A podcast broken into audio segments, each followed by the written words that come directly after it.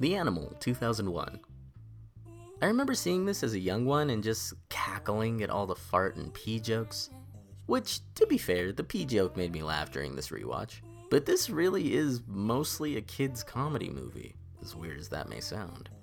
It's that it's primarily trying to be funny for kids and a little for adults, but also sort of be a mystery, which is half assedly introduced in the final act of the film. But when most of the movie is Rob's got a hairy ass, look at him try to fuck a goat or a mailbox, it's sort of. You know, a kid would giggle and say he likes the goat, while the adult in the room is watching in awe, thinking, we shouldn't watch this anymore. And this concludes another chapter of Hilarious as a Child, Disturbing as an Adult. If anything, look up the animal Norm MacDonald mob. Legitimately hilarious, and if this movie exists only so that we could have that scene, well worth it. Well worth it.